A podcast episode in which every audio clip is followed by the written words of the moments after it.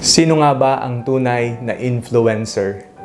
Ako po si Father Fiel Pareha at ito po ang ating segment, ang Daily Devotion, na kung saan tayo po ay magdarasal, magbabasa at magninilay kasama ng salita ng Diyos sa buong taon. Manalangin tayo. Sa ngalan ng Ama, ng Anak at ng Espiritu Santo. Amen. Halina, banal na Espiritu, liwanagan mo ang aming puso at isip nang maunawaan at maisabuhay namin ang iyong salita. Amen. Our Bible passage for today is from the Gospel of St. Mark chapter 9 verses 41 to 42 and I read it for you. For truly I tell you, whoever gives you a cup of water to drink because you bear the name of Christ will by no means lose the reward. If any of you put a stumbling block before one of these little ones who believe in me, it will be better for you if a great millstone were hung around your neck and you were thrown into the sea. Sino nga ba ang tunay na influencer? Ang salitang influencer po ay ngayong ginagamit sa kasalukuyan sa social media. Social media influencer.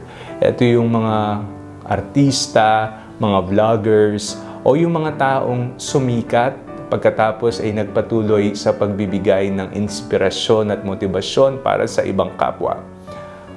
May dalawang epektong maaring maibigay ang isang influencer sa social media. Ito ay makapag-inspire na gumawa ng tama, magdesisyon ng tama, at mamuhay ng tama. Ngunit hindi po maikakaila na ilan sa mga social media influencers na nababalitaan natin at kilala natin ay tumataliwas sa tama. Maaring idala tayo sa kabutihan o sa ikakapahamak natin. Kaya piliin natin kung sino ang ating sinusundan. For me, best influencers are seen off-cam.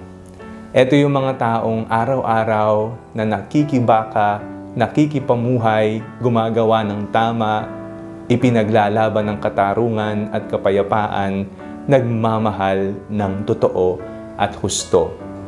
Sino ang influencer ng iyong buhay? Maaring ang iyong ina na nagpapakabago at nagsasakripisyo para sa iyo, maaring ang iyong kaibigan o isang kakilala sa isang charity, o kaya naman isang tao na hindi mo naman talaga kilala Ngunit araw-araw mong pinapanood at ikaw ay nai-inspire para gumawa rin ng tama. We are influencers of Christ. Tayo ay magbibigay ng impluensya sa iba sa tama, sa totoo, sa makatarungan, sa pagmamahal, sapagkat iyan ang turo sa atin ng Panginoong Yeso Kristo.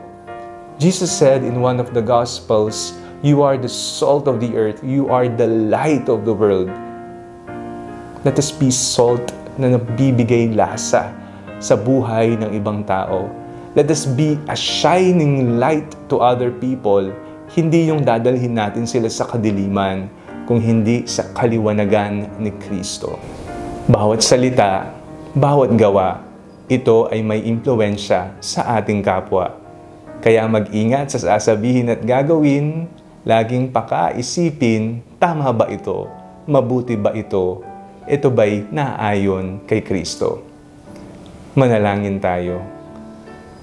Panginoon, maraming salamat po sapagkat nadarama po namin ang iyong buhay na salita sa aming buhay, ang pag-ibig at awa na araw-araw niyong ibinibigay sa amin, naway maging asin at ilaw kami sa mundo sa ibang tao. Ito po ang aming panalangin sa ngalan ni Jesus na aming Panginoon. Amen.